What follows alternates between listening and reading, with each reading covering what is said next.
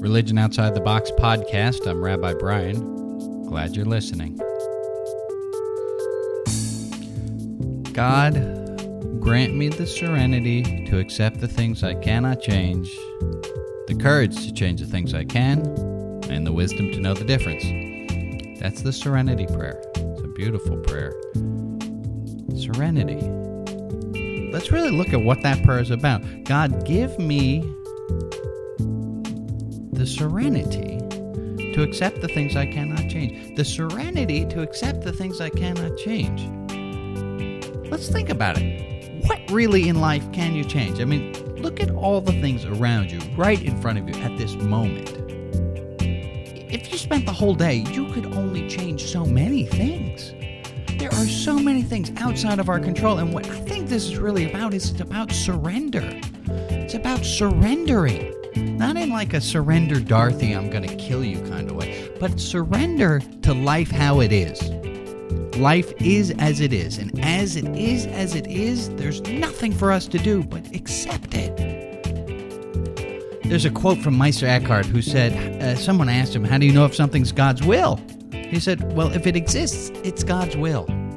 Surrender to that. Have the serenity to accept that. Courage to change the things we can. Well, of course, there are things we know we need to do. You still got to do them. You can't just lay back. Surrender to the things you can.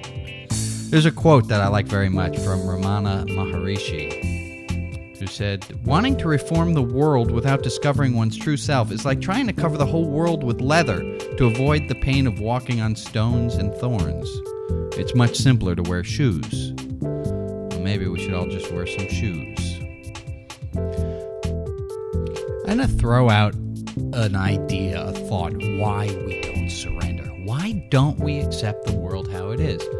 Well, if we don't, if I don't accept you exactly how you are, if I'm always filled with advice, with thoughts, with ideas, you know, this is what you really ought to be doing, well, then it's making it about me. It's giving me my ego some strokes.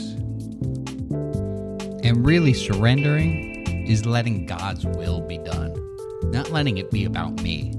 It's not God's my co pilot, it's not that I'm even God's co pilot. It's that the world just is. There are things to do, things we need to relax some.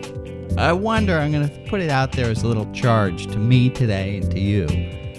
Can you just relax a little today and surrender?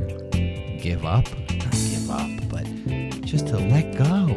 Realize there's a wonderful quote in the Talmud, which is from Rabbi Tarfon, who said, You are not obligated to complete the work, neither are you free to abandon it. Maybe we need to just stop pretending that we are obligated to complete it and just kick back a little. I'm going to end us up today with a beautiful quote. This is one of my favorite quotes ever. It's a, a Rilke quote. It goes like this I'd like to beg you to have patience with everything unresolved in your heart and try to love the questions themselves as if they were locked rooms or books written in a very foreign language. Don't search for the answers, which couldn't be given to you now because you wouldn't be able to live them. And the point is to live everything. Live the questions now. Perhaps then, someday far in the future, you'll gradually, without even noticing it, live your way into the answer. I'm Rabbi Brian. Lots of love.